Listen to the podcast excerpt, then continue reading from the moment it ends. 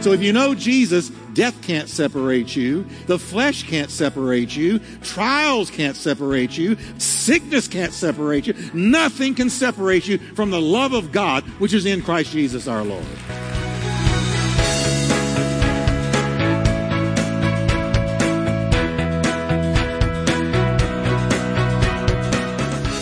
Welcome to Life Talk with Dr. Jeff Wickwire, author and founding senior pastor of the exciting Turning Point Church in Fort Worth, Texas. Pastor Jeff is known for his heartfelt and practical proclamation of the scriptures. We are so glad you joined us today. So stay tuned as Pastor Jeff teaches, encourages, and challenges you from the Word of God.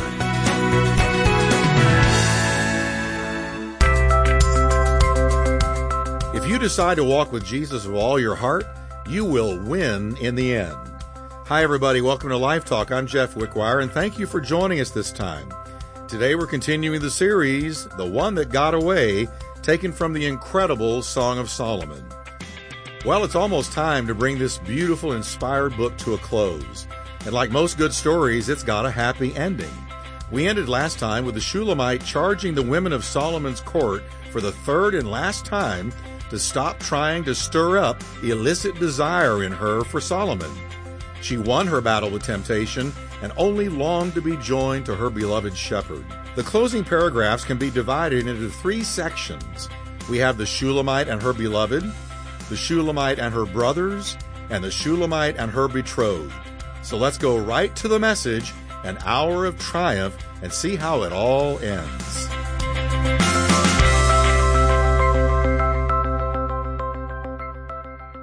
Remind you of who the characters are. There's a couple of new characters. Uh, they're going to pop in tonight. Of course, there's the shepherd who represents the great shepherd. This book is all about Christ and the church. It's a picture of Jesus and you, Jesus and me. It's a picture of our walk with Him and the battles we experience in our endeavors to walk with Him. You have the shepherd who is the great shepherd. Then you had the Shulamite. The Shulamite is us. The Shulamite was just minding her own business one day when some of Solomon's men came and under his direction, because he had cast a lustful eye on her, she's a very beautiful woman. They kidnapped her, took her away, took her to Solomon's pavilion where he intended to make her one of his harem. So the book is all about her standing strong in the presence of all of his temptations and machinations and the different ways he tried to seduce her away from the shepherd to himself. Now that happens with you and I every single day in this wicked, depraved world in which we live. It's a battle every day in our minds to leave the shepherd and drift towards the world. All right? And so that's the picture. Well, she won the battle and she had some intense battle, but she won. Now, tonight we're going to look at an hour of triumph and it's almost time to bring the story to a close. And like most good stories, it does have a happy ending. Thank God. I don't like bad endings. I don't. I don't like movies that end bad. You can have them. I want to walk out smiling and feeling good. Well, this ends well. We ended last time with the Shulamite charging the women of Solomon's court, who are a picture of just worldly people, who were always working in conjunction with Solomon, the women of his harem, to convince her to be one of them. Now, she charges them one last time, for the third time, to stop trying to stir up illicit desire in her for Solomon. Now, she won her battle with temptation and only longed to be joined to her beloved shepherd, as do we. Amen? Even so, come Lord Jesus. Now, the closing paragraphs can be divided into three sections. We have the Shulamite and her beloved in verses 5 through 7, chapter 8. We have the Shulamite and her brothers, verses 8 through 12. We have the Shulamite and her betrothed in verses 13 through 14. Then we're done. Now, the first voice to be heard in verse 5 is the voice of the companions of the shepherd, the buddies of the shepherd. We would call them the best men, who are the friends of the bridegroom. And in verse 5, It's them talking, and they say, Who is this coming up from the wilderness leaning upon her beloved? Now, what has happened here? At long last, the two are together. We're not told when or how it happened, how the shepherd secured the release of his bride from the perfume prison of Solomon's pavilion. We don't know. We don't need to know. We just know all of a sudden she's out of there and she's with him and they're coming home. You get the picture, don't you, church? If you don't, here we go. She was there one moment and the next moment she was gone. All we know is the miracle had taken place. The shepherd had come, the shackles were broken, and she was with her shepherd at last. Now, you have to believe what I do about the Word of God. The Bible is not a book of good ideas. It's not a book of neat wisdom, one among many. It's not a book composed by men that contains some of the words of God. The Bible, every word in the original language is inspired by the Holy Spirit. So when I read my Bible, I get excited right off the bat. Matter of fact, my favorite time of day is to get out there in the morning immediately and get into that word. Because I know I'm approaching a book where there is none other like it in the whole earth. There's not another book like the Bible. All scripture is given by inspiration of God. That means it's breathed out of the very breath of God. So if I know I'm approaching a book that came directly from heaven to me, then I expect that thing to jump out and speak to me, to minister to me, to change me, to rearrange me. God did not put me here to judge his book. He put his book here to judge me. So when I see what's happening here, that this Shulamite is suddenly delivered, suddenly snatched out of Solomon's pavilion. And the friends of the bridegroom, the shepherd, see them coming, and we know that there has been a deliverance from that place which represented the world. Then we've got a perfect picture of the rapture of the church. He and his friends joined in the joy and the rejoicing of the reuniting of the bride and the groom. And this is exactly how it shall be with us. Oh, catch this, church. If this doesn't stir you, you're not saved. I'm smiling. Don't look at me so serious. Maybe I'm not saved. Don't do that. All right? This is exactly how it shall be with us. One moment we're going to be here on earth, and the next moment we'll find ourselves staring at our longed for shepherd face to face.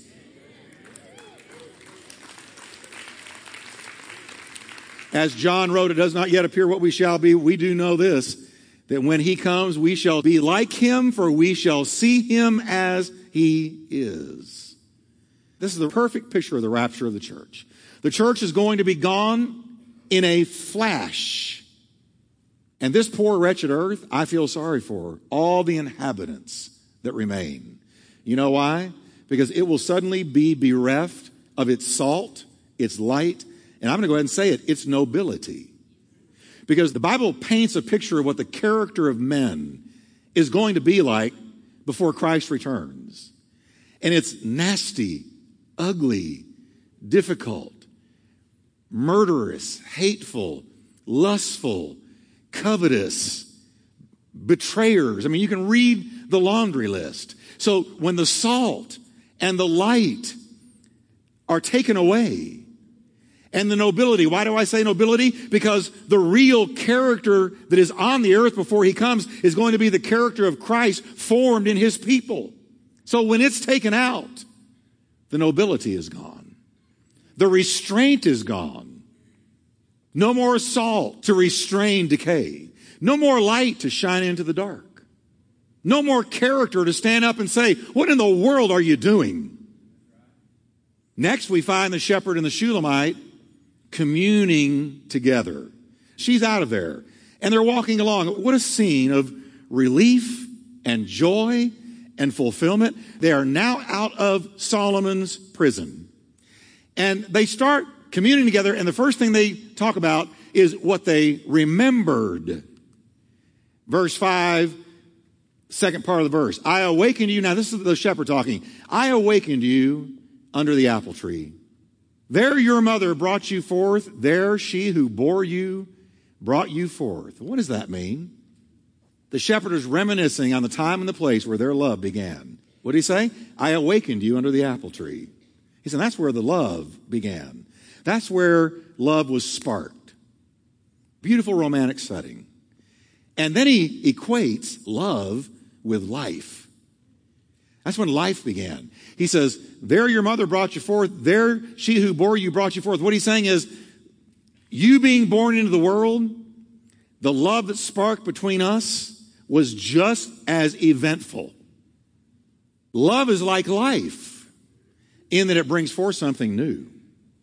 Love is like life. Listen, I believe if you haven't loved, you haven't lived. I'm going to say that again. If you haven't loved, you have not lived. You have existed. God didn't wire anything else in His creation to love but human beings, the way that we can love. I think if you haven't loved God, you haven't lived. That's vertical. And if you haven't loved horizontally, you haven't lived. You say, well, love hurt me, Pastor Jeff. Well, we're about to see that love is stronger than death. It's also important for us to remember as Christians when our life with him began. He says, Let me talk to you, sweetheart. Do you remember when our love was first sparked? And they go remembering, reminiscing back. The message for me and us is we need to remember back when love was sparked between us and the great shepherd. Do you remember? Do you remember when you fell in love with Jesus? I do. I was stunned that it could even happen. I was stunned that I could love someone I'd never seen. As the Bible says, having not seen him yet, we love him. How can you love something you haven't seen? How can you love somebody you haven't seen? Through the power of the Holy Spirit. So you, you love him who you haven't seen. I think we need to go back sometimes and remember that first spark under whatever our apple tree was. I was in jail. Some apple tree. 16 years old. But that's where I met Jesus. And and I can go back to that spark of divinity when it touched my heart. And that's what he's doing. He's taking her back. So they're walking along and they're reminiscing. And as they do this, we always have to keep in mind why the Holy Ghost gave us this book. Because it's a picture of Christ and his church. So is it possible Jesus says to you and to me, let's go back and reminisce a minute. Do you remember your own apple tree? When he touched you? How many of you remember? Amen. And wasn't that wonderful? And the Bible says, don't ever lose that first love. Now, it's good to occasionally go back into the past to remember your spiritual birthday. I have two birthdays June 22nd, and I don't know the other one exact date, but it was the day that I was born twice. And that's my second birthday. Now, then they recall what they had relished. Well, what did they relish? First, they had relished love's seal.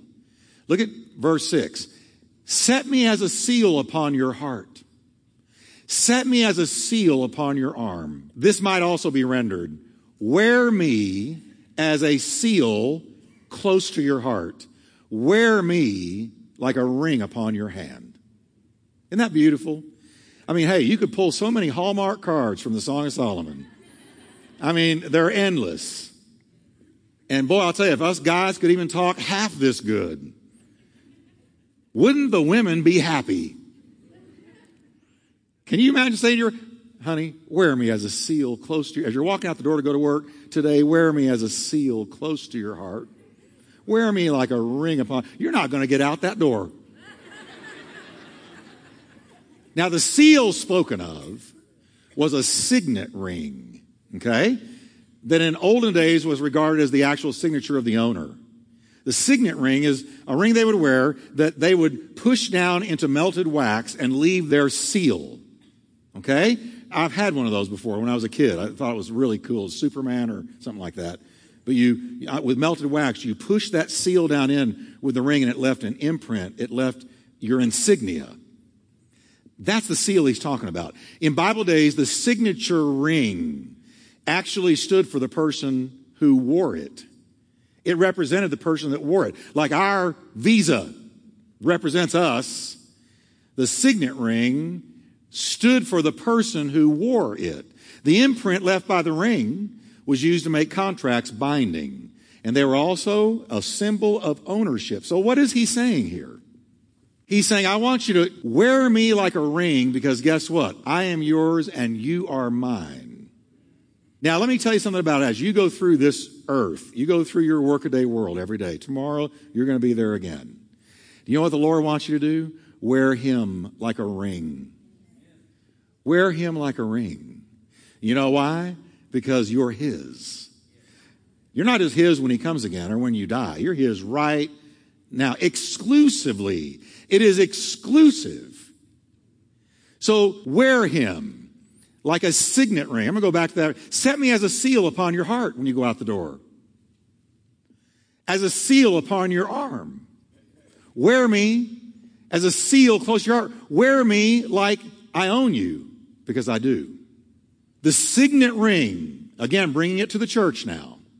The signet ring the Lord Jesus Christ gives to his earthly bride is the Holy Spirit. When you and I got saved, he put his seal on us. Let me read it to you. It's the mark of ownership. It says in Ephesians 1 verse 13, you were, read it with me, you were sealed with the Holy Spirit of promise. So you know what he's got on you? The mark of ownership. And he wears you like he owns you, and you wear him like you own him. We were sealed with that precious Holy Spirit. Let me tell you something. If any man has not the Spirit of God, he is not the Lord's. That is the difference between saved and lost. Those who are saved have been forgiven of their sins, and they have the mark of ownership, the seal of the Holy Spirit in them, within them, living in them. And the lost man, the lost woman are totally bereft of the Holy Spirit within them. What a horrible thought. What a terrible thought. But it's true. If any man have not the Spirit of Christ, they are none of his. Paul wrote. Okay? So this is huge, incredible symbology and typology here. So then, the shepherd and the Shulamite relish love's seal, but they also relish love's strength. Look what they say about love. Love is as strong as death. Can we say that together? Love is as strong as death. Well, death is pretty strong. The believer has many enemies in life, but the last and worst is death. Death is man's enemy. And Hebrews tells us that most people on earth live in dread fear of death all their lives long. I personally have a little conviction about this. I believe one of the reasons people go to drugs and alcohol and immorality and different escape mechanisms they choose in life is because they cannot handle the reality that one day they will die. I think it's an escape hatch from fear. And we try to drown out the reality. And the older you get, the more it begins to creep up on you that you are mortal. You are not immortal. Everybody's body will die. And the lost man who has no concept of eternity, no concept of God, no hope for the future, cannot handle that thought. And it begins to work a number on them the older they become. The Bible says death is an enemy. But love is strong as death. Stronger, in fact, than death is love. Look what Romans 8 says in verse 38 to 39. For I am persuaded that neither death, there's death, nor life, nor angels, nor principalities, nor powers, nor things present, nor things to come, nor height, nor depth, nor any other created thing. He has exhausted all possible adjectives, shall be able to separate us from the love of God, which is in Christ Jesus our Lord. So if you know Jesus, death can't separate you. The devil can't separate you. The flesh can't separate you. Trials can't separate you. Valleys can't separate you. Sickness can't separate you. Nothing can separate you from the love of God, which is in Christ Jesus our Lord. And that's powerful. So in that respect, love, His love, is stronger than death. If death is strong, so is love. For love, he said to her, Hey, dear, love, hey, do you realize it now? We've been through all this and here we are walking along together and we have overcome. Do you see that love is as strong as death? Because it almost came to death. this trial we're just now coming out of. We see next what they realized as they walked along. They realized they had a powerful foe. The Shulamite had spurned Solomon, strongest, most powerful man on the face of the earth. She had spurned his advances, his flatteries, and all of his promises and offers, and she had offended him. She had triumphed over him, but he was still out there, still threatening, still to be watched for. And as the two walked hand in hand, they talked about the vindictiveness they expected. And I want you to catch this because it's so true of us today. Look what they said in verse 6. Jealousy is as cruel as the grave. Its flames are flames of fire, a most vehement flame. What are they saying? Though the Shulamite was now safe from Solomon's clutches, envy and jealousy could yet raise their ugly heads through him. Because he was a spurned, you talk about a spurned woman? He was a spurned man. And he could do a lot because he was so powerful. That's where that verse comes from. They're discussing the possibility that jealousy and envy could rear their ugly heads and come at them.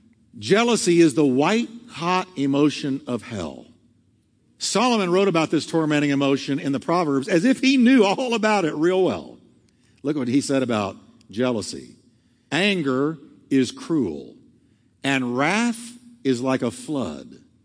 But jealousy is even more dangerous. Another version says, who can stand before jealousy? Anybody ever encountered somebody jealous? Oh man, there's nothing like jealousy. I'd rather face a lot of things than a really jealous person because they sit in the shadows. Their eyes are filled with envy and jealousy over what you've got or what you've done or what you've accomplished, and they hate you for it. A lot of you have been attacked by jealousy and never knew that's what it was in the office place and other places. Little arrows were shot at you and you didn't know where they came from or why they came at you. Truth be known, behind uh, closed doors, back in the inner regions of that office place, somebody got jealous of you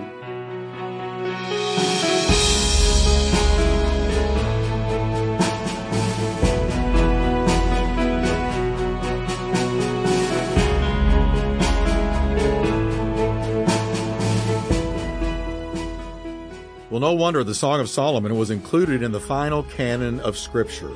What a beautiful and riveting picture has been presented of the shepherd, a type of Jesus, the Shulamite, a type of the church, and Solomon, a type of the tempter. I don't know about you, but I've been inspired by the resolve of the Shulamite to be true to the shepherd in the face of a mountain of obstacles and spiritual attacks. We still have part two of the final message to go, so join us next time as we continue with the message an hour of triumph. Until then, I pray God's rich blessings be yours.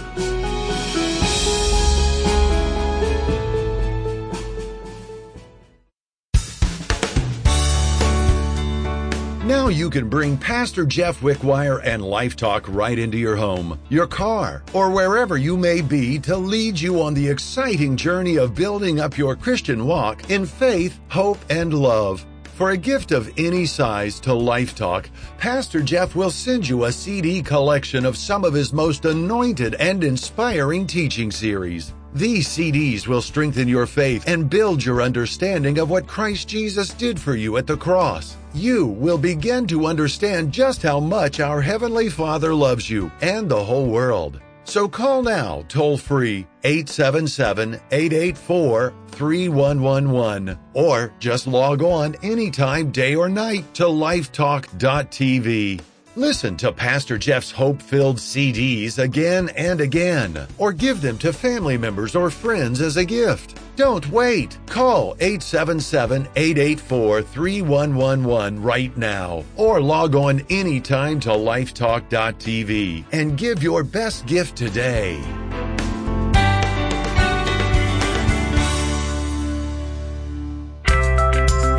An Hour of Triumph is the final message of Pastor Jeff's series, The One That Got Away.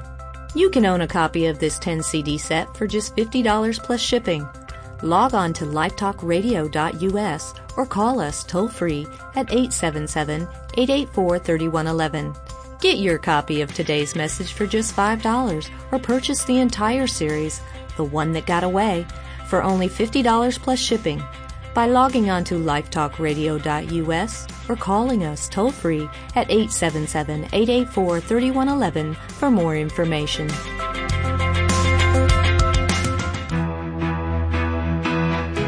You've been listening to Life Talk with Dr. Jeff Wickwire. To find out more about Dr. Wickwire's ministry and Turning Point Church, visit us at lifetalkradio.us or call us toll free at 877 884 3111. That's 877 884 3111. And as a reminder, Life Talk is a listener supported ministry. We exist to bring God's Word to thousands of people in your area on this great station. So your prayers and financial support go a long way in helping us with this endeavor please prayerfully consider helping us. Thanks again for listening today, and we look forward to meeting with you once again on our next Life Talk broadcast.